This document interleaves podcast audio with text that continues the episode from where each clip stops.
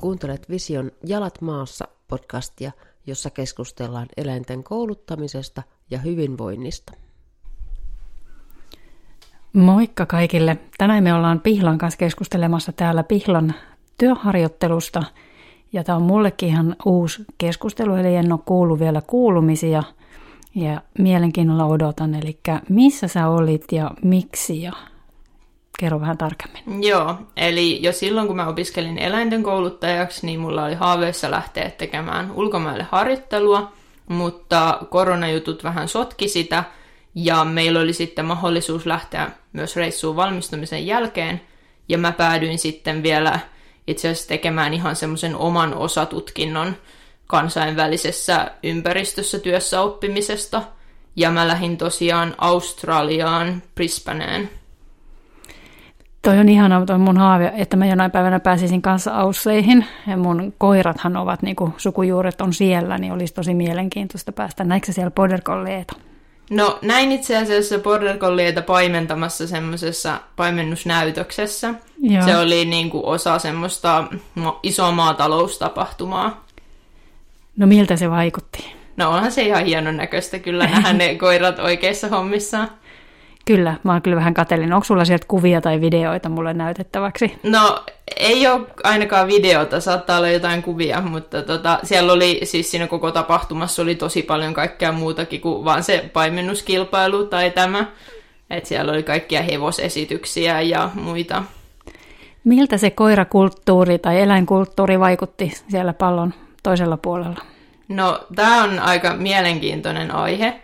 Että mähän olin siis töissä RSPCAlla, joka on semmoinen eläinten hyvinvointijärjestö, ja siellä oli paljon koiria, jotka oli tullut sinne erinäisistä syistä. Esimerkiksi tämmöiset niin kuin eläinsuojelutapaukset, että otetaan niitä koiria sisään.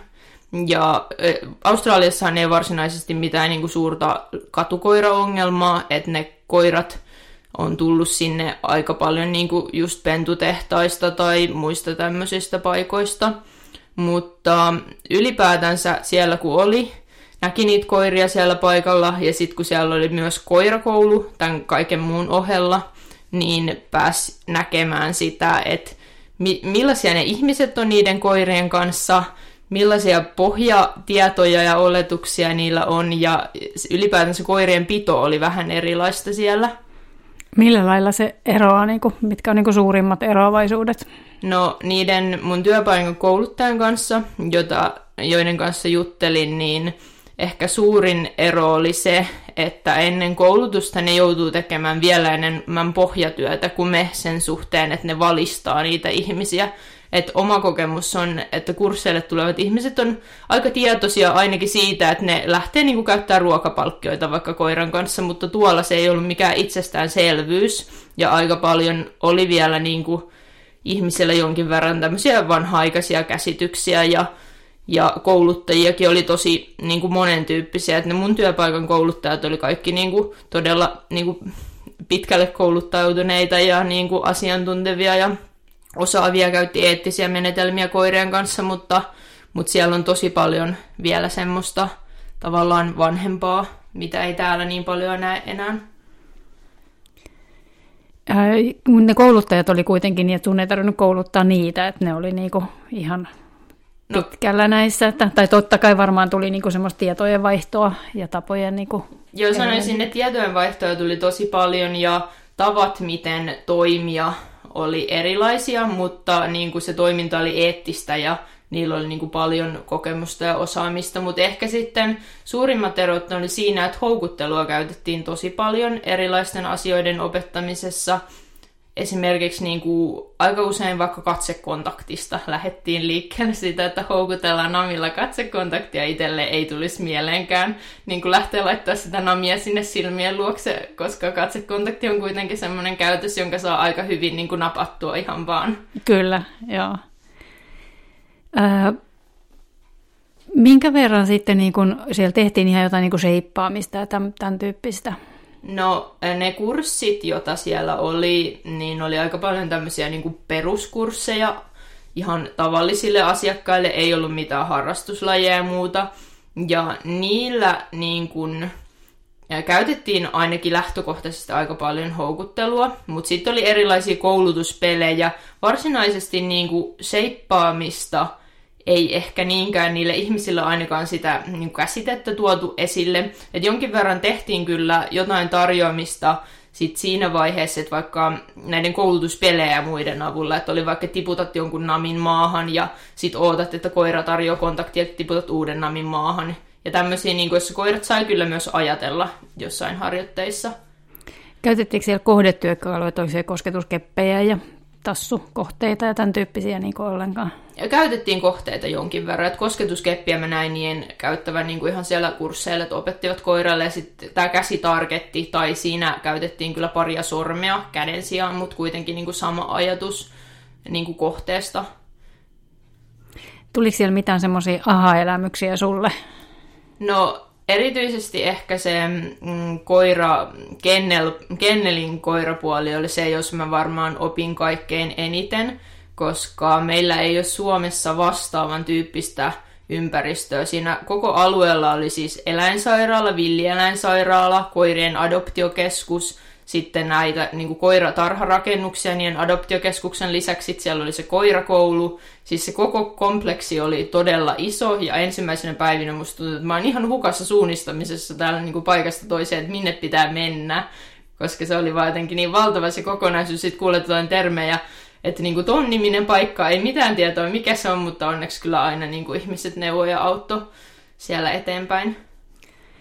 Eli ton, ton tyyppisiä niin kuin keskuksiahan tässä maassa ei, ei niin kuin oikeastaan ole, että missä olisi niin kuin paljon eri toimijoita siinä samalla alueella. Että semmoinen niin kuin puuttuu. Minkä, minkälainen niin kuin mittakaava, jos sä mietit sitä koirakoulutoimintaa, niin jos sä vertaat vaikka visioon, niin mikä se mittakaava siellä oli? Se on no. vähän isompi paikkana kaiken kaikkiaan. Niin. No siis koulutustoiminnan mittakaava, siellä oli tosiaan vain näitä perus perusarkikäytöskursseja käytännössä ja sen lisäksi yksityiskoulutusta. Ja kouluttajia, jotka veti näitä kursseja, mitä olisiko niitä ollut ehkä joku niin kuin viisi tai jotain tätä luokkaa. Et niin kuin koulutustoiminta oli ehkä vähän pienempää kuin visiolla, voisin sanoa, mutta suurin niin kuin pääpaino sielläkin oli sit siinä koko niin kuin, niissä eläimissä, jotka sinne tulee. Ja sieltä niin kuin lähtee ja tulee päivittäin hirveästi eläimiä ylipäätänsä ne koirat, jotka on siellä adoptiokeskuksessa. Sen lisäksi siellä on kissoja ja välillä tulee ihan sitten jotain hevosia tai maa, jotain muita maatilaeläimiä, mitä näitä nyt on. Joo. Eli oliko se vähän niin kuin sanoksi, että siinä oli eläinsairaala, eli se on vähän niin kuin, että olisi meilläkin kunnon eläinsairaala siinä ja sitten kaikki muut palvelut saman katon alla tai niin kuin joo, saman niin kuin joo, kompleksissa. Ajatus vielä oli, että niin kuin se eläinsairaalakin palvelee todennäköisesti niiden niin kuin omien eläimien hoitamista. Villieläinsairaalaan tuli sitten ihan kaikkia vahingoittuneita koalia, kenguruita, vompatteja, ihan niin kuin niitä kaikkia villieläimiä, joita siellä on, mutta ne eläinsairaalan eläimet oli kai aika lailla niiden niin kuin omia eläimiä, joita hoidetaan.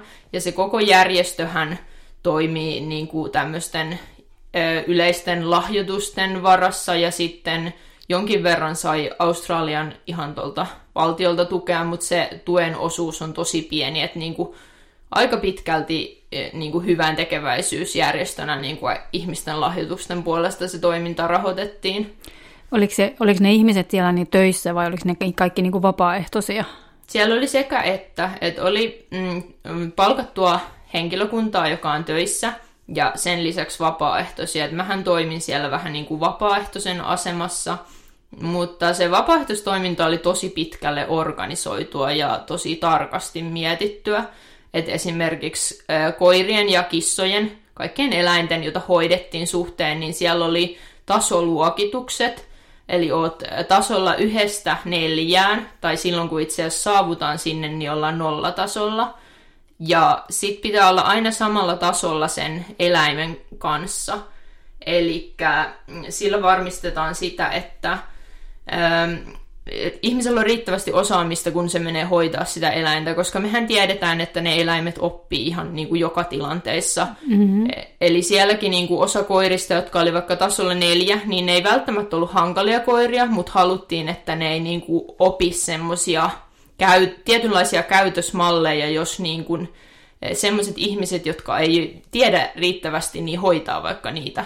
Et kaikki nelostason koirat ei ollut niitä vaikeimpia koiria, mutta osa tietysti oli semmoisia. Haluatko vähän avata? Mä en oikein ymmärtänyt, mitä nämä tasot on, eli mikä Joo. oli ykköstason ja mihin saakka niitä tasoja riitti?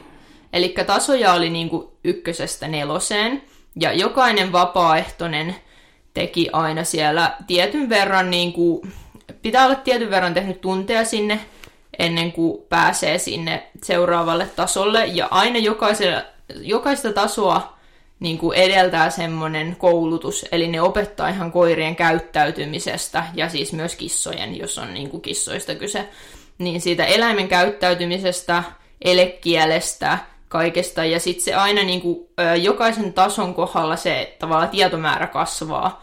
Et munkin piti tehdä siellä niin kuin, tavallaan näitä tasotestejä, että ne tietää, että millä tasolla mä oon, ja voidaan ihan turvallisuussyistä päästä mut sinne eläinten kanssa, mutta mun kohdalla me todettiin teoriatietojen osalta, että okei, näitä ei tarvitse käydä, että käydään vaan nämä käytännön järjestelyt, että millaisia tapoja täällä on, että miten koira otetaan häkistä pois ja millaisia lenkkireittejä sen koiran kanssa käydään. Ja sitten me niin katsottiin yhdessä yhden kouluttajan kanssa, että miten mä vaikka niin lähestyn arkaa koiraa, pelokasta koiraa, miten toimin reaktiivisen koiran kanssa ja näin. Ja käytännössä niin kuin, ne oli aika helppo homma mulla, että mä niin kuin hyppäsin suoraan, taisin niin kuin mennä kolmostasolle ja sitten vielä kolmostason jälkeen sen nelostason lopulta. Ja sen jälkeen mä pystyin toimia oikeastaan aika lailla kaikkien koirien kanssa, mitä siellä oli. että normaalisti nelostasolle päästäkseen pitää olla ehkä joku vuosi työskennellyt siellä vapaaehtoisena, että on tehnyt paljon tunteja, on paljon osaamista ja kokemusta,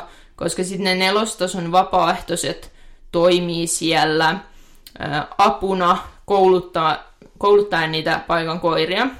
Eli siellä koko tavallaan sen koiratoiminnan takana on semmoinen behavior team, eli semmoinen koirien käyttäytymisestä vastaava tiimi, joka tekee suunnitelmia niille koirille. Että siellä niin kuin joku tietty koira voidaan laittaa koulutuksen alle, että jos sillä on jotain haasteita ilmennyt tai mitä pitää työstää. Sitten nämä nelostasolla olevat vapaaehtoiset auttaa näiden kouluttamisessa ja tekee niille semmoisia koulutussessioita.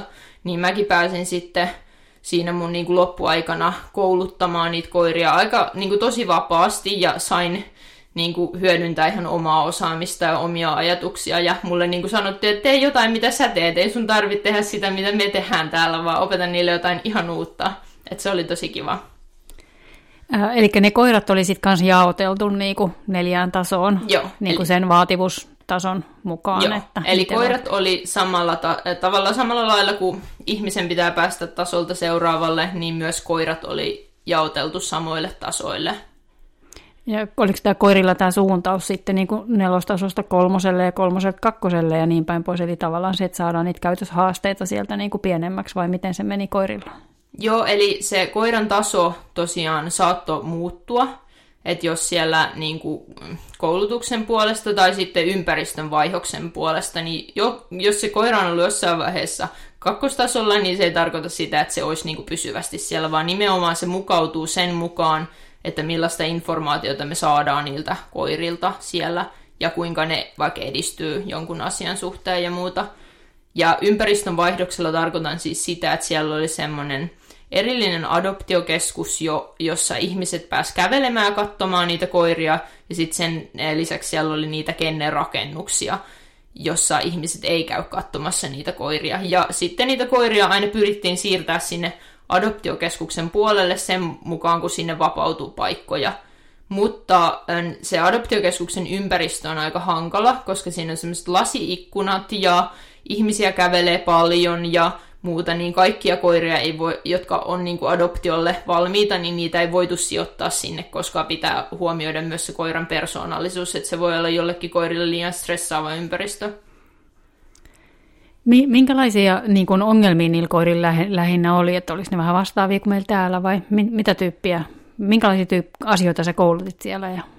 No siis varmaan suurimman osan koirien kohdalla on joku niin kuin reaktiivisuus, jonkinlainen sitten tämmöinen niin kuin kiihtyminen, mm, ja sitten on pelokkaita koiria löyty jonkin verran. Että niin kuin tämmöisiä aika tyypillisiä haasteita ja se ongelma tavallaan siellä ehkä on, että osa näistä ongelmista ei välttämättä ilmene niillä siellä kotiympäristössä, mutta kun se kennelympäristö on aika stressaava, niin se voi itsessään luoda myös näitä ongelmia. Ja sitten ehkä resurssiaggressiivisuudesta puhuttiin paljon enemmän kuin mitä niin kuin täällä se on pinnalla. Ja kaikki sinne tulevat koirathan aina niin kuin testattiin ensimmäisenä, niin niille tehtiin semmoinen käyttäytymiskartoitus, jonka perusteella sitten nähtiin, että, että onko tässä nyt jotain haasteita, jota niin kuin, täytyisi koulutuksella lähteä myös ratkomaan, ja tiedetään vähän niin koirien persoonallisuudesta. Ja se pyrittiin tekemään siinä vaiheessa, kun ne koirat on just saapunut sinne, ettei sit se ympäristö rupea vaikuttamaan niiden käytökseen niin paljon, mutta ainahan se ei ollut mahdollista. Minkälainen se kartoitus oli? Haluatko kertoa siitä? Joo, eli mä pääsin seuraamaan muutamaa tämmöistä kartoitusta. Ja siinä niin kuin testattiin esimerkiksi sitä, että miten koira lähtee leikkimään ihmisen kanssa, onko se kiinnostunut mistään leluista. Sitten tämmöistä niin kuin käsittelyä lähellä koiraa, eli oltiin ihan koiran vieressä kopeloitiin sitä, miten se reagoi semmoiseen niin kuin lähikäsittelyyn. Sitten tota, siinä testattiin että onko sillä koiralla mahdollisesti taipumista resurssiaggressiivisuuteen, ja siihen oli ihan semmoinen niin oma lista, jonka mukaan pystytään niin kuin, katsoa tavallaan piirteitä sen koiran käytöksestä. Sitten, M- äh, minkälainen lista mua kiinnostaa nämä hirveästi, että miten niitä testattiin? Eli no mä en nyt muista ulkoa, että mitä kaikkea siinä oli, mutta siinä oli niinku ihan pienistä tasoista lähtien se, että ennen kuin siellä niin kuin näkyy semmoista varsinaista aggressiokäytöstä, niin siellä voi olla niin kuin vaikka jotain, että se koira pälyilee sitä ihmistä, Aha. joka kävelee lähellä, kaikki tälle, että se oli niin kuin tavallaan pilkottu se. Pilkottu se niin kuin, äh, resurssiagre-käytös. Niin, just joo, nimenomaan. Joo. Ja se oli ihan mun mielestä joku tämmöinen yleinen, jossain muuallakin käytetty, ehkä Yhdysvalloista peräisin oleva tämmöinen niin kuin... Joo, joo. Mä ajattelin, että siinä oli jotain tämmöisiä erilaisia testejä, mistä, miten niitä testattiin, tai sillä, että no, erilaisia tasoja, että no, se test... ruokaa on niin joo. niin paljon tai näin vähän tai jotain tämän tyyppistä. Joo, no se testiosuus oli aika yksinkertainen, että siinä oli aluksi semmoinen vähempiarvoinen ruoka, ihan joku tavallinen ruokakippo, sitten eh, jollain keinokädellä katsottiin, että mitä se koira suhtautuu, jos se keinokäsi lähestyy sitä kippoa, ja sitten sen lisäksi kokeiltiin jollain korkea-arvoisemmalla herkulla niin kuin sama homma. Mm. Että sitten vaan nähtiin sen koiran reaktiota siihen. Ja sitten ton lisäksi siinä testissä oli myös semmoinen yksinolo, että jätettiin se koira hetkeksi yksin ja seurattiin, että miten se niin kuin reagoi siihen, että se jätetään sinne. Ja sitten ihan niin kuin lapsiin reagoimista katsottiin semmoisen lapsinuken avulla. Että siinä ne taisi olla niin kuin aika pääpiirteessä, että minkä tyyppisiä asioita siitä katsottiin. Lapsinuken avulla? Joo, Eli se oli semmoinen, ei otettu oikeata lasta siihen, vaan semmoinen nukke ja joku Tavo- tuki sitä ja sitten se liikutti vähän kättä ja jotain. Tavallaan tästä. ihan ymmärrettävää, että siinä ei ole sitä oikeata lasta, mutta kertooko se oikeasti totuuden? Niin, niin sitä mm. on vaikea sanoa, mutta... Mm-hmm. Ilmeisesti he usko, että se kertoo. No, en ole nyt ihan varma, mä en keskustellut tosta asiasta, että, että mikä mikä tavallaan siinä on pohjana. Että, mutta kyllähän se jonkin verran, niin kuin, ehkä ainakin sen koiran suhtautuminen johonkin tuommoiseen asioita. Mietitään vaikka luonnetestejä, niissäkin on jotain tämmöisiä kelkkoja ja muita, niin ehkä vähän semmoinen joku epäilyttävä asia, miten koira mm. suhtautuu mm. siihen, mutta ei tosiaan välttämättä kerro sitten lopullista reaktiota lapsista. Niin, aivan. Oliko siellä niinku, minkälaisia koiria, eli oliko ne siis lähinnä, sanoiko, sanoiko alussa, että ne on pentutehtaista ne koirat tai, tai näin, että oliko siellä, siellä ei katukoira-ongelmaa ihan varsinaisesti ole, eli mistä ne koirat sinne tuli ja oliko ne rotukoiria, sekarotus ja minkä ikäisiä, minkälaisia ne yleensä, niin kuin keskimäärin oli vai vaihteliko se tosi paljon? Öö, no enimmäkseen sekarotusia koiria, jonkin verran niin kuin puhdasrotusen näköisiäkin näki, ja sitten niin kuin roduissa painotus oli Australian karjakoiraa, Australian kelpietä, tämmöisiä niin kuin paikallisia rotujen miksauksia. Karjakoira miksi, kelpien miksi niin kuin ehkä yleisimmät. Ja ää, ne oli peräisin tosiaan mahdollisesti just pentutehtaista, ihan niin kuin eläinsuojelutapaukset, että koiria otetaan huostaan sitten ihmiset on saattanut jättää koiria sinne, niin kuin tuoda, että ei pysty huolehtimaan siitä, Et siinä varmaan niin kuin ehkä yleisimpiä paikkoja, että mistä ne koirat oli peräisin, koska tosiaan katukoiria siellä ei juurikaan ollut. Mä en ainakaan nähnyt yhtään katukoiraa ja se ei niin kuin ollut se ongelma, että ehkä yleisesti niin kuin ihmisten asenteet koiranpidosta oli vähän erilaisia. Tuntuu, että koiria otetaan ehkä vähän turhan kevein perustein ja sen takia niitä saattaa sitten myös päätyä sinne ihan niin kuin tavallisilta ihmisiltäkin. Ja sitten me puhuttiin vähän semmoisesta takapihakoira-ilmiöstä, eli siellä on aika paljon koteja, jossa koirat elää pelkästään takapihalla.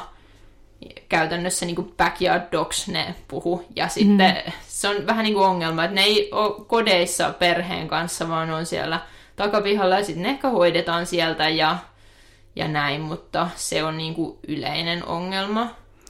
Onhan tota varmaan Suomessa ollut aikaisemmin enemmänkin, mutta varmaan vieläkin niitä koiria, jotka asuu pelkästään tarhassa ja sitten niitä, jotka on siinä juoksunarussa pihalla ja sitten ne käytännössä on siellä melkein läpi vuoden ja se on sentään, täällä on sentään pikkasen viileämpää kuin siellä, niin Joo. se on niinku isompi ongelma, että siellä sentään tarkenee kaiketi niin. suurin piirtein niin, läpi että, vuoden. Joo, ainakin se Brisbane, kun mä olin siellä talvella, niin mukavaa 20 astetta mm. aika lailla, että ne lämpötilat ei ole silleen ongelma.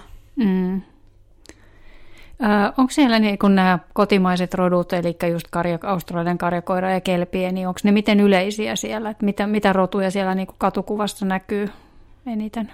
Mm, aika haastava kysymys sinällä, että siellä paikassa mä näin tosi paljon sekarotuisia koiria, jossa noita niin kuin maanrotuja oli miksauksena, mutta sen lisäksi kyllä mitä kadulla näki ihan rotukoiria, niin siellä oli ihan samoja rotuja, mitä meiltäkin löytyy, tämmöisiä labradoreja, noutajia ylipäätänsä ja sitten ihan näitä niin kuin pieniä seurakoiria ja vähän kaikenlaista. Että kyllä siellä niin kuin näki paljon näitä, näitä rotuja, mitä meilläkin on, pois lukien suomalaisia rotuja, en kyllä nähnyt, mutta On niitä Suomen pystykorvia ainakin niin kuin mun mielestä Jenkeissä ja tuolla, että kyllä niitä on niin kuin maailmalla. On varmasti, joo. Mutta jotenkin niin kuin, pitäisi ehkä miettiä sitä, että mihin, mihin niin kuin päin maailmaa se koira on sattunut, tai mi, mistä päin maailmaa se on kotoisin se koira, ja miettiä, minkälainen tulkkivarustus sillä on, että missä se niin kuin oikeasti ja aidosti pärjää. Mm. Että muistan ikuisesti sen Havannan kadulla sen, mikäli malamuutti tai haski, mikä siellä kulki, niin musta tuntuu, että se ei ehkä ollut ihan oikeassa ympäristössä mm. sillä turkilla siellä, mutta, mutta näin. Missä sä, missä sä asuit siellä? Oliko sä jossain niin kuin ihan kotimajoituksessa vai? Joo, no mä olin hommannut Airbnbin kautta semmoisen kämpän neljän Joo. kilometrin päästä mun työpaikasta. Siellä se kämpän majottaja asui myös samassa talossa – et mulla oli oma huone siinä ja sitten semmoinen jaettu keittiö ja kylpyhuone. Joo. Millä sä kul- pääsit kulkemaan siellä sitten? No mä kuulin töihin pyörällä. Mulla asuu siellä Australiassa pikkuserkkuja sattumoisin just vielä Brisbaneessa, niin mä sain sitten lainata heiltä pyörää. Ja se oli tosi hyvä, koska sinne mun työpaikan suuntaan tosta majoituksesta ei olisi oikein päässyt järkevästi julkisilla että se julkinen liikenne oli muutenkin vähän semmoista, että piti aika usein lähteä Brisbanen keskustaan asti ja sieltä sitten jonnekin, että semmoisia yhdistäviä linjoja oli huonosti. Että siellä Veikolissa, jossa se RSPCN paikka on, niin siellä on kyllä juna-asema, ja junalla pääsee ehkä kätevimmin kulkemaan, mutta sitten se, että missä niitä pitäisi olla majoituskin sitten jonkun toisen juna-aseman varrella, niin mulle se oli tosi hyvä kyllä se, että saisin pyörän lainaa ja se matka oli niin lyhyt, niin se meni kaikkein kätevimmin. Kätevää. Mullakin on itse asiassa jotain sukulaisia, mitä en ole tavannut, kun joskus ihan lapsena niin, niin kuin asuu Australiassa, että ne on silloin ollut täällä käymässä. Ei ole mitään mielikuvaa itsellä niistä, mutta olisi niin kuin mielenkiintoista päästä tapaamaan niitä. Puhuuko nämä sun sukulaiset suomea? Öö, siis joo, nämä mun pikkuserkut puhuu, mutta heidän perheet ei. Ja jonkin verran niin kuin sanavarasto on vähän niin kuin unohtunut, tai silleen, että kaikki sanoja ei muista. Että välillä niin kuin puhuttiin englantia, suomea sekaisin molempia, vähän kaikenlaista. joo, joo. Onko ne miten kauan ollut siellä, että onko ne ihan sun, syntynyt siellä vai? Öö, ei ole syntynyt, on syntynyt Suomessa, mutta tota, öö, täällä kaksi veliä asu siis, ne asu molemmat siellä Brisbaneessa, niin oli ne kuitenkin siellä jo parikymmentä vuotta asunut, tai niinku tämmöisen pitkän ajan yli parikymmentä vuotta. Joo. Et... Puhuuko ne keskenään suomea vai englantia? No mä luulen, että taisi puhua varmaan enemmän keskenään englantia kyllä, Joo. koska siellä sitten heidän perheetkään ei niin kuin, puhu suomea. Mm, mm. Aika hauska. Tätä, äh, minkä, pääsitkö tutustumaan yhtään niin kuin koiraharrastuspuoleen siellä? No koiraharrastuspuoleen ehkä vähemmän, koska siellä mun työpaikassa ei tosiaankaan ollut mitään harrastuskursseja. Aina sinne mm, iltaisin sinne työpaikan pihalle tuli joku paikallinen koirakerho pitää jotain flyball-treenejä jotkut niin kuin tiettyinä iltoina, että niitä mä näin siellä joskus pyörimässä. Mutta muutenkin mä yritin vähän kysellä, että millainen se koiraharrastuskulttuuri on siellä, ja jonkin verran ilmeisesti on tämmöisiä koiraseuroja ja sitten koirakouluja, jossa on myös näitä lajiharrastuksia. Lajeista ehkä joku flyball, agility on aika pinnalla. Mm. Onko siellä tokoa? Käykö ne toko maailmanmestaruuskilpailussa? No kyllä siellä kai jonkin verran tokoakin on. Ainakin siellä Brisbaneissa oli joku niin kuin just koirakoulu tai joku seura tai muu, jossa niin kuin pääsi tekemään tokoa. Siitä oli puhetta, mutta en kyllä koskaan nähnyt näitä niin kuin, treenejä. Joo. Tuliko sulle koiranpentu siellä mukaan, sieltä mukaan? No ei tullut. Voi pahus. Sen mä olisin varmaan kyllä kuullut jo, jos olisi tullut. Joo. Joo. Miten tätä äh, niin kaupunkikuvassa ja silleen, että oliko siellä koirat, niin kuin, miten niitä pidettiin, että kulkiko ne metrihinarussa vai irti vai oliko niillä pitkiä hihnoja ja Mä oon meinaan kiinnittänyt tuolla maailmalla liikkuessa huomioon siihen, että koirat on tosi useasti joko irti tai sitten on metrin narussa. Että sitten niinku tämmöiset kaksimetriset narut on, niinku, hihnat on niinku aika suomi-meininkiä. Oliko siellä tämmöisiä eroja niinku varusteissa ja tämän tyyppisissä, että oliko siellä hienoja koiratarvikekauppoja? Pitäisikö meidän tuoda sitten jotain Suomeen, mitä täällä ei vielä ole? Joo, no nyt on vähän vaikeampi kysymys silleen, kun se mun majoitus oli tosi pienessä paikassa, että siellähän mä en oikeastaan nähnyt kauheasti edes. Niin kuin, joskus näki jotain koiria kävelemässä ja muuta, että sitten se kaikki keskittymä oli siellä Brisbanen keskustassa, on oli parikymmentä kilsaa matkaa, mutta mä kävin siellä olon aikana koirarannalla, ihan niin kuin niin mun serkkujen kanssa. Oh. Ja siellä niin kuin on paljon sellaisia paikkoja, joissa koiria voi pitää irti niin kuin laillisesti, tämmöisiä uimarantoja koirille ja, ja tämmöisiä alueita, mutta muutoin niin kuin koirat on aika lailla niin kuin kytkettynä, ehkä voisin sanoa. Vaikea muodostaa tietysti semmoista täyttä kokonaiskuvaa, kun mm. ei, ei nähnyt niin paljon, mutta mm. ne koirarannat oli semmoisia, että ne oli niin kuin ihmiselle iso juttu, että ne halusi niin kuin monet haluaa semmoisen sosiaalisen koiran, jonka voi päästä semmoisiin paikkoihin ja mm. antaa se vain juoksenella siellä. Ja ei ne kaikki nyt ollut edes mitenkään kauhean tottelevaisia, mutta siellä ne niin kuin kuitenkin oli keskenään sosiaalisia, että niitä pysty pitämään niin kuin irti semmoisessa paikassa. Oliko se, niin kuin, näikö se, että siellä on niin kuin pääsääntöisesti koirat sosiaalisempia kuin täällä, vai se puhuit alussa, että siellä oli kuitenkin niitä reaktiivisia koiria, niin, niin tota, oliko niitä siellä kadulla niin kuin enemmän vai mit, onko tämä suomalainen ilmiö vai onko tämä niin kuin ihan universaali ilmiö? No reaktiivisia koiria siis oli siellä meidän kennelympäristössä, osa niistä koirista ja sitten sen lisäksi siellä oli yksi koulutus oli tämmöinen reaktiivisten koirien kurssi, joten kyllähän niitä siellä oli, koska niitä sinne koulutuksiinkin tuli. Mm-hmm. Ja äh, se on niinku ihan yleinen haaste sielläkin, että ei kaikilla ole semmoisia sosiaalisia koiria, joiden kanssa voi mennä koirarannoille, vaan, vaan löytyy myös näitä reaktiivisia. Niitä vaikeita. Mm. Joo. Eiköhän se aika lailla universaali ilmiö ole. Joo. Äh, mä oon paljon miettinyt sitä, että mun mielestä tämä meidän Suomen ko- koirakulttuuri tuo niin kun ongelmia siihen, että koirat eivät pidä toisia koiria normaaleina – Tarkoitan sillä sitä, että kaikki ei tuo niitä ja käy aktiivisesti esimerkiksi pentujen niin kuin leikkikouluissa, missä ne oppis kunnolla puhumaan koiraa. Ja sitten niitä niin kuin kadulla varjellaan ihan hirveästi, ettei missään nimessä saa mennä hihnassa tervehtimään ketään ja kierretään kaukaa. Ja monet tämmöiset asiat on joissain tilanteissa niin kuin tarpeellisia ja hyviä, mutta sitten joissain tilanteissa välttämättä ei. Eli niin kuin semmoista koiran normalisointia pitäisi tehdä paljon, että maailmassa nyt vaan on koiria paljon ja niistä ei tarvitse välittää. Eli tavallaan sen tyyppistä pitäisi mun mielestä tehdä paljon enemmän. Ja kun mä olen niin kuin monessa maassa koiria saa pitää irti. Ja silloin ne oppii niin kuin kulkemaan vapaana ja puhumaan koiraa ja, ja tottuu siihen, että koiria nyt vaan on ja niihin ei välttämättä tarvitse reagoida. Niin se on semmoinen, mitä mun mielestä Suomessa pitäisi jotenkin lähteä miettimään, että, että miten me päästäisiin, kun se on yksi keino päästä eroon reaktiivisista koirista. Toinen on tietysti se, että niille koirille pitää niin kuin tyydyttää niiden käyttäytymistarpeet, ja se on yksi mun lempiaiheita. Millä tavalla tätä oli huomioitu siellä? No, mä olin aika vaikuttunut, että siellä oltiin niin kuin asiat mietitty tosi pitkälle. Joka aamu koirat sai pakastetut kongit, niitä ei ruokittu ollenkaan ruokakipoista, vaan niin kuin oh. ruoat heitettiin lattialle kongiin tai johonkin aktivointijuttuihin – että niin kuin se käyttäytymistiimi oli niin kuin miettinyt, että kaikkia koiria virikkeellistettiin ruoalla paljon.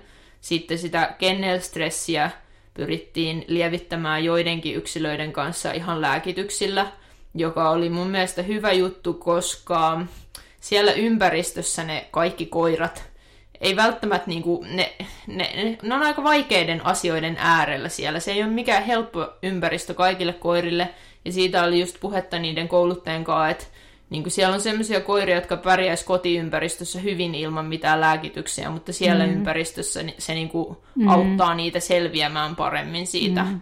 On se aikamoinen muutos, ja mietitään kenen tahansa meidän kotikoira, joka pärjää oikein hyvin kotiympäristössä, niin jos lykätään vaikka koira hoitolaan, niin se ei olekaan ihan niin itsestään selvää. Niinpä. Ja siellä ehkä niin kuin haaste voi olla se, että niistä toisista koirista saattaa tulla vähän negatiivinen asia sille koiralle, kun ne on siellä ympärillä, niin sitä pyrittiin ehkäisemään sille, että koirien kanssa tehtiin semmoisia ryhmäkävelyitä, jossa niin kuin oli yksittäinen, aina jokaisella ihmisellä oli yksi koira mukana, ja sitten niitä niin kuin käveltiin hyvillä etäisyyksillä, ja ne koirat, jotka niin kuin pärjäs siinä tilanteessa hyvin, niin sitten voitiin kävellä vaikka vähän rinnakkain, mahdollisesti päästää pikkasen tutustumaan ne toisiinsa, mutta silleen, että saatiin niille positiivisia mielikuvia siitä, että toisia koiria on ympärillä, mm, koska mm. se ei ole itsestäänselvyys tuommoisessa ympäristössä. Joo, to, noitahan järjestetään jonkun verran Suomessakin, ja mä oon pitkään tätä pohtinut, että visiovalikoimiin tulee ihan varmasti tuommoiset kimppalenkit, koska siitä, siitä on just tämä hyöty, että me saadaan sillä normalisoitua näitä koiria koiria, jotka maailma on täynnä koiria. Niinpä. Mikä oli ehkä semmoinen niin isoin oppi sulle sieltä, mitä sä itselle sait? No ehkä se, että näkee niin kuin erilaista koirakulttuuria, erilaista ympäristöä. Sitten se, että kun mä pääsin kouluttamaan niitä koiria, jotka oli siellä, jolla oli jotain haasteita ja muuta, niin mä sanoisin, että aina oppii tosi paljon, kun pääsee kouluttamaan erityyppisiä koiria ja työskentelee Kyllä. erilaisten koirien Kyllä. kanssa. Niin se oli ehkä kaikkein suurin anti. Muista, mulla oli semmoinen yksi hyvin pelokas koira, jonka kanssa mä kerkesin tehdä ehkä niin kuin neljä treeniä sen kanssa. Ja ensimmäiset treenit meni siinä, että mä istuin vaan siellä häkin lattialla ja sitten jos se lähestyi mua, mä saatoin heittää jotain nameja sille sit siinä tilanteessa. Ja sitten niinku loppuvaiheessa viimeisenä työpaikana päivänä mä tein sen kanssa pientä kohdetyöskentelyä kosketuskepillä, koska mä ajattelin, että se olisi semmoinen itsevarmuutta nostava treeni sille, että se pääsisi mm-hmm. vähän niin kuin tarjoa ja tekee tuommoista kohdentamista. Ja se oli ihan huikea nähdä, kun mä otin siitä videota, että kuin se koiran elekieli muuttui sen niin kuin lyhyen treenin aikana. Mm. Ja ehkä paras uutinen oli mulle, että sit mä kuulin parin päivän päästä, että se koira oli jo adoptoitu, että se oli Ihana. saanut kodin. Ihana. Oliko ne keskimäärin miten pitkiä aikoja siellä adoptiokeskuksessa, että no, sai, liikkuiko ne koirat sieltä hyvin? Vai siis siellä? pennut ja pienet koirat liikkuu tosi nopeasti pois. Et sitten isot ja vanhat koirat, niin mm. ne liikku huonommin. Että riippuu tosi paljon siitä koirasta, mutta pennut ei yleensä kauaa siellä ollut. No ei varmaan. No sydäntä särkevää oikeasti niin kuin nämä tämmöiset kodittomat, iäkkäämmät koirat. Että... Joo, ja sitten kun, kun mä työskentelin niiden koirien kanssa, niin tuli semmoinen olo, että täällä on tämmöisiä aivan huikeita koiria ilman kotia. Että siellä oli niin kuin, koiria, jotka lähti tarjoamaan yllättävän hyviä asioita, kun mä sain tehdä vapaasti, mitä mä halusin eh, niiden kanssa, niin sitten mä lähdin niin tekemään semmoista, että vaikka kontaktin tarjoamista, lähelle hakeutumista, sitten mä tein vähän jotain niin kuin kohdetyöskentelyä ja tämmöiselle vaikka matolle makaamaan, rauhoittumaan menemistä, koska niin tykättiin rakentaa tämmöisiä niin rauhoittumiskäytöksiä ja muita. Mm-hmm. Niin oli niin kuin ihan huikeata nähdä, että kuinka paljon niillä koirilla on kapasiteettia oppia, kuin hyviä koiria siellä on. Että se on jotenkin niin sydäntä särkevää, että hei, että näistä voisi tulla vaikka tosi hienoja harrastuskoiria, mutta osa on niin kuin vaan pitkään siellä. Mm. Toi on se, niin kuin mä oon myös paljon miettinyt, tuota, että pitäisi jollain tavalla kaikki näitä kodittomia koiria auttaa, mutta musta tuntuu, että niin kuin mun pää ei yksinkertaisesti kestä, että mä keräisin ne kaikki tänne. Et se, olisi, se on jotenkin niin sydäntä särkevää, ja yksi ihminen ei voi koko maailmaa muuttaa, niin mä että mun, mun rooli tässä maailmassa on valistaa ihmisiä kouluttamisen saloista että, ja siitä. Tota, mm, palaisin vielä tuohon tarpeiden tyydyttämiseen, eli kun koirilla on kuitenkin valtava tarve tehdä sitä, mihin ne on luotu, niin millään tavalla huomioitiko tätä millään tavalla siellä, että miten ne pääsi liikkumaan ylipäätänsä, lenkitettiinkö niitä, oliko niillä tarhoja, miten pääsikö ne, niinku, niillä, niiden kanssa leikittiin, mun mielestä sanoit jossain vaiheessa, mutta pääsikö ne muuten toteuttamaan koirana olemista, eli metsästysketjua jollain muotoa? Joo, no siellä tosiaan koiria lenkitettiin, joo, ja siellä oli semmoinen ihan oma sensory walk, kutsuttu lenkkireitti, joka oli siis käytännössä, siinä oli koiratarha, portti, koiratarha, portti, koiratarha tyyppisesti. Et siinä niin kuin pääsi pitää koiraa irti ja Joo. kävelemään eteenpäin. Ja se oli ehkä yleisin lenkki, jota tehtiin niiden koirien kanssa. Ja sitten aina kun sinne mentiin, niin varmistettiin, että jos siellä on joku toinen kävely, niin se on ainakin kaksi tarhaa edempänä niin, Joo. että ne koirat ei voi tavallaan niin kuin haukkua toisilleen kahden tarhan välissä, koska siinä on yksi tarha välissä. Eli aina katsottiin, että missä vaiheessa siellä edellinen kävelijä on ennen kuin mennään sinne. Ja se oli kiva, koska se mahdollisti koirille semmoisen vapaana pidon mahdollisuuden. Tuo on aika hieno, koska mä oon miettinyt sitä, että jos mä joskus saisin tehtyä semmoisen kunnollisen koirametsän, niin mä voisin tehdä sinne just semmoiset niinku lokerot, että, että siellä pystyisi kiertämään pidemmän lenkin ja sitten ne olisi aina, niinku, että siellä on yksi aina yhdessä lokerossa kerrallaan, niin vähän samalla ajatuksella, minkä kokoisia ne oli ne koiratarhat, mistä, missä niinku aina oli? No, mitähän se olisi ollut ehkä joku niin kuin 50 metriä, semmoinen niin kuin, et ei se nyt mikään hurjan pitkä lenkkireitti ollut, ehkä joku niin kuin, kokonaisuutena tuli sitten niin kuin useampi sata metriä, Joo. mutta ei mikään valtavan pitkä. Ja sitten tosiaan niiden koirien kanssa, jotka pääsivät ryhmälenkeille, niin niiden käytiin aika pitkät lenkit. Et sehän on tietysti mahdollista, että kun saadaan vaikka joku 5-6 koiraakin samaan aikaan, ja siellä on niitä vapaaehtoisia, että päästään tekemään se lenkki, niin sit niiden kanssa voidaan myös kiertää pidempi lenkki, koska mm. siinä on tavallaan lenkitetty niin monta koiraa samaan aikaan, niin ne meidän ryhmälenkit saattaa olla jopa jotain puolta tuntia tai semmoisia niin ihan oikeasti pitkiä lenkkejä. No, mä en ehkä pidä puolta tuntia vielä kauhean pitkänä. Mutta tuossa ympäristössä sanoisin, että se on joo, niin kuin joo. pitkä. Tuommoisessa kennel-ympäristössä. Ei se niin kuin kotikoiralle ja kotioloissa ole millään muotoa pitkä, mm. mutta... Eli tavallaan ne lenkit oli aina siellä niin kuin sen kennel-alueen sisäpuolella tavallaan. Joo, että enimmäkseen kennel-alueen sisäpuolella, jos miettii tätä lenkkiä, josta oli puhetta, että siinä on niitä tarhoja, nyt pääsee irti, niin sen kiertämiseen ei siihen mennyt kuin ehkä just joku 15 minuuttia, kun niin kuin kävelet sinne kohtaan sitten jonkin verran kävelet siinä niin tarhojen sisällä sitten taas takaisin, että varmaan maks 15 minuuttia, niin sitten kun mentiin sinne kauemmas ja pidemmälle, niin kyllä ne niin kuin vähintään puolta tuntia sitten Joo. oli. Joo. Ja sitten siellä oli vähän prioriteettina, että jos ko- joku koira on sisäsiisti, niin nämä niin kuin ensimmäisenä ulos, että se niin kuin sisäsisteyskäytös niin kuin vahvistetaan, ylläpidetään sitä. Mm, aivan. Oliko siellä paljon ongel- näitä tämmöisiä koiria, millä oli ongelmana se sisäsiisteys? Kun sehän helposti on ongelma koiralla, jos ei se ole koskaan elänyt asuintiloissa. No sanoisin, että kyllä siellä niin kuin aika paljon sai siivota niitä häkkejä myös, että ei ollut, ei ollut sisäsiistejä koiria kaikki todellakaan. Että paljon oli ei-sisäsiistejä. Mm. Mun kaverille tuli aikanaan, tai mun, meidän, meidän koirien kasvattaja toi Australiasta koiran jalostuslainaan tänne Suomeen, ja se oli siis tämmöinen koira, joka asui Australiassa, paimennus, se oli paimennusnäytöskoirana, toimi siellä, ja se asui siis lammastilalla, missä oli siis tuhansia lampaita. Ja se ei elänyt sisällä. Ja mä muistan, kuinka pitkään sen kanssa tehtiin töitä, että siitä tuli se niin kuin Suomessa sisä, siisti koira uro, uros.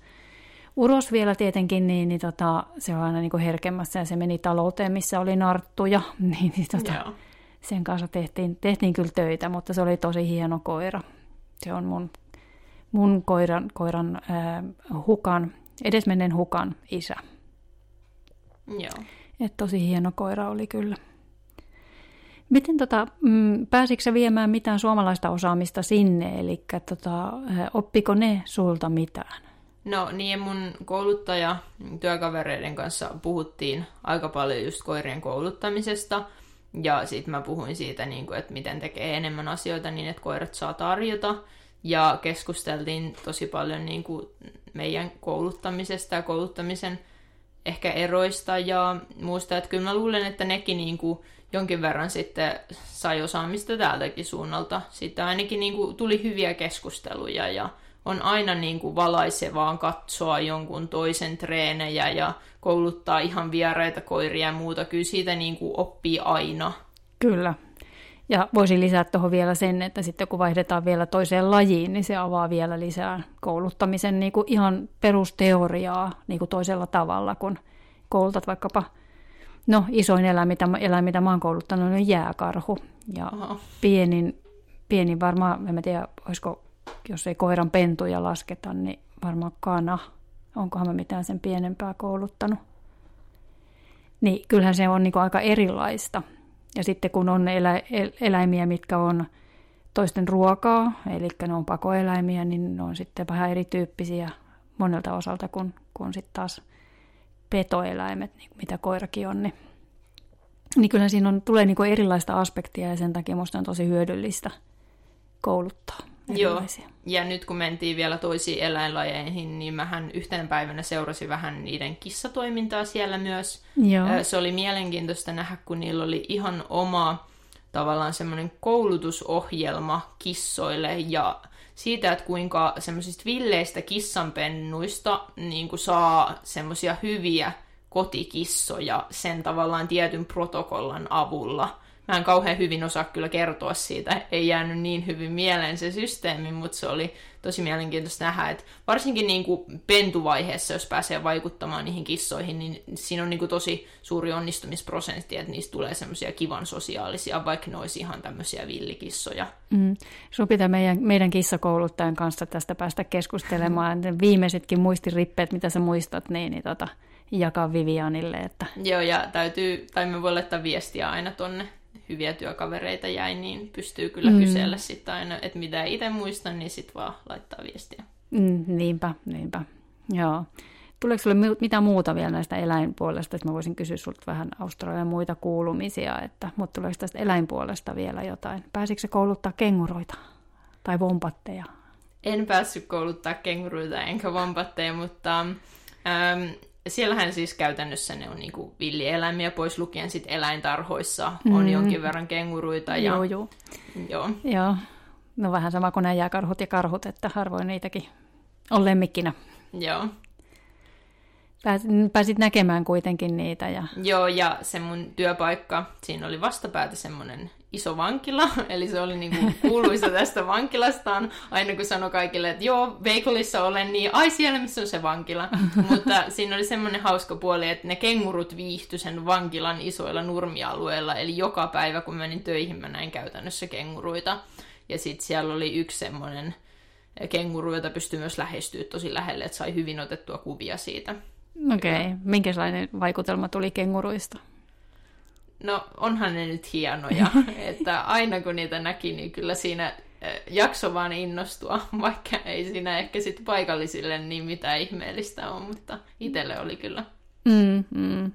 On se, mun mielestä kenguru on, niin kuin, mä oon Afrikassa käynyt ja mä oon nähnyt siellä luonnossa siis ää, näitä isoja petoja, leijonia ja kir- no kirafia ei ole peto, mutta niitä ja sitten norsuja, tietysti siellä oli paljonkin ja näitä, niin on se, niin kuin kenguru on musta jotenkin yksi semmoinen, niin kuin, no tommonen niin kuin ihan mielettömän hieno eläin nähdä luonnossa, että ihan käsittämätöntä jotenkin tuntuu, että Joo.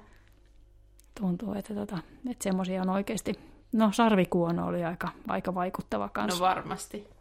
Kyllä, hippo, äh, virtahepo ei valtaisesti nähnyt kuin silmiä, mutta tota, sehän on kanssa aika mieletön tapaus. Miten tota, mm, minkälaista muuten Australiassa oli? No siis sehän on tosi iso maa, että tuntuu, että paljon jäi kyllä nähtävää, että niin paljon pystyisi niin kuin nähdä ja kokea siellä ihan valtavasti kaikkea. Että niin kuin se, kun oli siellä Brisbaneissa, niin se on tavallaan vain pieni pintaraapasu koko maasta. Mm. Ja mä mm. kävin sitten vielä muutaman päivän ajan Melbourneissa, ja sieltä mulla meni paluulentokotia, ja siellä mä tapasin semmoisen kaverin, jonka kaa tavattiin, kun mä olin eläintehoitaja opintojen aikana työharjoittelussa Kreikassa, niin oli tosi kiva nähdä hänet sitten uudestaan niin kuin tässä neljä vuotta, kun tästä on vai mitä, kun oltiin viimeksi nähty. Niin... Oliko hän siis kreikkalainen vai australialainen? Ihan australialainen, mutta Joo. se mun työharjoittelupaikka oli silloin niin kansainvälinen, että siellä, siellä oli, oli ympäri maailmaa ihmisiä. Joo, joo.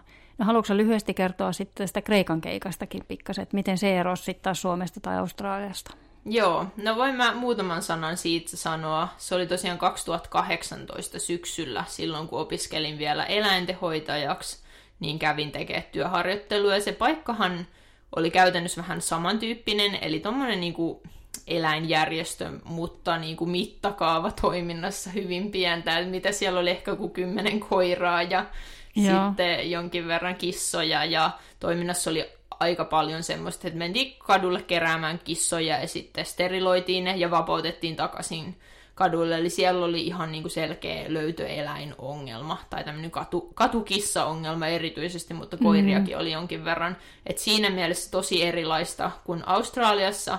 Ja sitten ehkä niin kuin ton Australian puitteet oli paljon paremmat, että siellä ne koirien ja kissojen ja kaikkien eläinten olot ja eläinten sijoittelu siellä kennerakennuksissa ja kaikki oli tosi pitkälle mietitty. Ja itselle tuli semmoinen olo, että, että ei tätä voisi tehdä paljon paremmin, että tavallaan niin kuin oli siinä mielessä tosi vaikuttunut. Ja se, että ylipäätänsä kun koiraa vaikka lähdettiin siirtää jonnekin paikkaan, niin siellä adoptiokeskuksessakin oli erilaisia sijainteja, joista osa oli vähän stressaavampia paikkoja, että jos on vaikka joku tämmöinen, niin kuin, että näkee vastakkain koiria ja muita ja kulkee paljon ihmisiä. Sitten siellä oli vähän niin kuin rauhallisempia kulmapaikkoja. Tai no kulmapaikka ei ole rauhallinen, mutta siis semmoisia jotain nurkkapaikkoja, että kulmapaikkahan voi olla sitten aika stressaava kanssa. Mm-hmm. Mutta tota, just se, että niin kuin koirien sijoittelu kaikki mietittiin tosi pitkälle. Että siellä Kreikassa oli vähän semmoista, että eihän siellä koirien kouluttamisesta tai mistään kauheasti oltu perillä niin hyvin ja näin poispäin, että niin kuin olot oli hyvin erilaiset ja toiminnan mittakaava hyvin erilainen ja sitten se, että siellä oli ihan selkeä löytöeläinongelma, mutta siellä tuli käsiteltyä tosi paljon villejä kissoja. Ehkä se oli niin kuin suurin oppi, että kuinka selviät villikissan kanssa, koska ne kissat, joita kerättiin steriloitavaksi, niin ne oli kyllä oikeasti villejä, että ne ei oltu semmoisia käsiteltäviä kissoja. Mm, mm. Joo. No näetkö että meillä on asiat hyvin niin kuin täällä Suomessa niin kuin monessa suhteessa verrattuna sitten näihin vai olisiko niin kuin jotain, mihin, missä meidän pitäisi erityisesti petrata? No, ja siis se oli niin kuin ehkä just se koirakoulutuskulttuurin ero oli aika suuri. Et Suomessa jotenkin tuntuu, että ihmiset on hyvin, koul- hyvin kouluttautuneita, tosi tietoisia – asioista, mitä taas sit siellä kouluttajat joutuu tekemään enemmän työtä sen eteen, että ihmiset ymmärtää vaikka, että käytä ruokapalkkiota ja palkkion laadulla on merkitystä ja tämmöisiä tosi perusasioita. Kyllähän niitä täälläkin tulee esille, mutta tavallaan että lähtökohta, että se ylipäätänsä palkitset ruoalla koiraa, niin se ei usein ole ihmisille mikään suuri ongelma täällä, kun taas sit siellä ehkä se voi, niillä ehkä lähtöoletus voi olla niin kuin hämmentyneempi siitä, mm. että niin kuin, se kulttuuri oli vielä hyvin erilainen. Eli se, me, me ollaan vähän niin kuin edelläkävijöitä niin, tässä Tuntuu, suhteessa. että me ollaan niin kuin vähän pidemmällä joidenkin asioiden suhteen, vaikka siellähän niin kuin on paljon osaavia ihmisiä, kouluttajat on osaavia kyllä, mm. mutta sitten niin kuin ehkä se, se koirien pitokin on niin erilaista, että täällä niin kuin on tullut paljon, että koirat on perheenjäseniä ja mm. elää kodeissa sisällä. Mm ja, niin kuin, ja niiden kanssa harrastetaan ehkä paljon enemmän, ja koiraharrastukset on iso juttu täällä, ja muuta, niin kyllähän se heti vaikuttaa siihen, että miten tietoisia ollaan siitä eläimestä ja mm, sen hyvinvointi ja kaikki. Mm. kyllä se, kyllä se niin kuin näkee, että kun mäkin olen aloittanut jo parikymmentä vuotta sitten, niin kuin, että mä olen ensimmäiset naksut hommannut 20 vuotta sitten ja siitä niin kuin lähtenyt, niin kyllä silloin ihmiset ei tiennyt, mikä on naksutin, mutta tänä päivänä kaikki tietää ja suurimmalla osalla jo onkin semmoinen valmiiksi. Että onhan se muuttunut täälläkin niin kuin ihan älyttömästi. Niinpä. Mutta että ollaan sitten edelläkävijöitä tästä, niin se on ihan kiva kuulla, että ollaan tehty jotain oikein, kun ollaan saatu tätä maailmaa niin kuin muutettua. Joo, ja siellä aika paljon niin kuin koulutuksesta otettiin britti- ja jenkkivaikutteita ehkä. Ehkä ne on jotenkin niin kuin, silleen, että tosi paljon kaikkia koulutuspelejä ja muita, ja niin kuin vaikutteet tulee sieltä suunnalta ehkä eniten. No koulutuspelithän sinänsä on kivoja ja ihan positiivisia asioita. Joo, ja siitä tulikin vielä mieleen just, että niinku just ne pelit oli tosi kivoja ja ne ehkä toi myös itselle jonkinlaista luovuutta, että minkä tyyppisiä asioita, niinku, tai miten harjoitteita voisi vielä varjoida enemmän, mutta sitten taas... Ähm, niillä kursseilla ehkä mulle oli vähän hämmennyksen aihe se, että niin kuin koulutettavia asioita oli tosi paljon. Ja tuntui, että se meni vähän siihen, että laatu kärsi siitä määrästä. Että siinä oli tehtävä, seuraava tehtävä, taas tehtävä tyyppisesti, että tavallaan niin kuin tehtiin vain hetki jota harjoitus sitten heti seuraamaan, että siinä vaiheessa kun oltiin jo lopussa jotain kurssia, niin sitten se niin kuin tehtävien lista oli aivan valtava. Niin kuin oli silleen, että eihän nämä niin kuin kykene oppimaan näitä kaikkia juttuja. Sitten siitä me keskusteltiin vaikka, niin kuin, että miten meidän kursseilla on. Niin ne oli ihan ihmeessä, että, niin kuin, että, että näinkö vähän tehtäviä, mutta, mutta sitten oltiin niin kuin, tavallaan yhteisesti mietittiin, että että kyllä siinä on järkeä, että on niin kuin vähemmän ja paremmalla laadulla kuin aivan hirveä kasa kaikkia harjoitteita, mutta siitä ei tavallaan hyötyä, jos ne ihmiset ei niinku rupea viemään niitä käytöksiä pitkälle, yleistämään niitä ja muuta, vaan harjoittelet sikin sokin tosi monta juttua. Joo, ja, siis, ja sehän on ihan niinku, niinku tosi asia, että, että jos pitää tehdä vaikka niinku se 8000 toistoa, että sä saat sen käytöksen vahvaksi, niin ethän sä pysty tekemään. Sun aika loppuu, koiran maha ei vedä ruokaa niin paljon, se koira pysty tekemään niin, määrää toi, niin kuin hirveä määrää toistoa. Että eihän siinä ole, niin kuin, eihän siinä ole mahdollista Mähän on kutistanut tämän kahteen, eli mä sanon, että mun koirien, jos ne osaa nämä kaksi asiaa hyvin, niin sen jälkeen kaikki on helppoa, eli hihnakäytös ja sitten luoksetulo, niin niillä pärjää ihan älyttömän pitkälle. Mitä kaikkea ne siellä, siellä sitten opetti? Että minkälaisia käytöksiä, mitä me ei täällä opetetaan? Niin. No, en nyt sanoisi, että, että oli kauheasti käytöksiä, mitä me ei opetettaisi. Ehkä se, että niin kun, kursseilla oli vaan tosi paljon asiaa, ja mun mielestä ehkä turhankin paljon asiaa, vaikka yhteen koulutuskertaan, niin sitten ne vanhat asiat aina kertautu, eli tavallaan niin mm. kerrattiin näitä, ja sitten tuli vielä uusia juttuja, ja aika paljon näillä harjoitteilla oli jotain hienoja nimejä, että just nimiä, että jos ne on joku koulutuspeli tai muu, niin sillä oli ihan oma nimensä, oli esimerkiksi semmoinen Devil's Advocate-harjoitus, jossa käytännössä siis kyse oli aika lailla vaan luopumisesta. Joo. Eli siis niin kuin, oli joku namikäsi ja sitten se lähestyi ylhäältä koiraa kohden ja ajatus oli, että koira istuu siinä niin kuin nätisti ja ottaa namia, mutta niin kuin, käytännössähän tämä on niin kuin vaan yleistä jotain luopumista vähän erilaisia. Mm. Että niin kuin tavallaan mm. yhdelle ilmiölle tai tavallaan samantyyppisille asioille pystyttiin niin kuin keksimään monta nimeä ja sitten harjoitella vähän niin kuin niitä erilaisina mm. kokonaisuuksina, vaikka kaikki on oikeastaan yhden saman asian yleistämistä. Niin, sama variaatioita tavallaan niin. siitä yhdestä ja samasta. Niin. Voihan se tietyissä tavo- tapauksissa niin kuin selkeyttää sille ihmiselle, niin kuin, että sulla on joku tee semmoista harjoitusta ja se tehdään näin, että sitten – tavallaan opetetaan niinku niitä temppuja enemmän, mm. eikä sitten ehkä pureta sitä teoriaa, kun mä taas tykkään sitä, että mieluummin puretaan se teoria niin, että, että ihmiset ymmärtää, miksi tehdään ja mitä tehdään ja miten niinku sitten pystyy helpommin siitä soveltaa muihin tilanteisiin. Kun sitten jos sulla on näitä kikkakolmosia, niin niistä harvoimmin se sovellus pystyy niinku välttämättä soveltaa enää, että se tietyllä tavalla saattaa jopa vähän tappaa luovuutta. Niin, niinpä. Joo. Tosi mielenkiintoinen keskustelu, hei. Kiitos tosi paljon tästä. Ja, ja tota, ää, katsotaan, jos me löydetään joku muu mielenkiintoinen aihe vielä sitten tänne Australiaan, tai tulisiko sinulle jotain mieleen ja jatkojaksoon. Tässä kohtaa? No ei nyt äkkiseltään tule mieleen, mutta toki jos kuuntelijoillekin tulee jotain ajatuksia tai haluaa tietää jostain enemmän, niin aina saa heittää. Kyllä, heitelkää meille ideoita muistakin aiheista, Australiasta ja kaikista muustakin. Moi moi! Moikka!